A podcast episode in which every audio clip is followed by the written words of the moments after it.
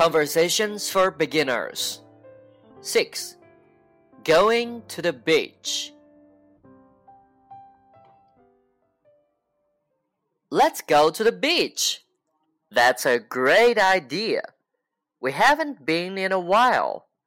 We haven't been in a month. The last time we went, you almost drowned. No, I didn't. Then why did the lifeguard dive into the water? I think he wanted to cool off. He swam right up to you. And then he turned right around. Maybe you're right.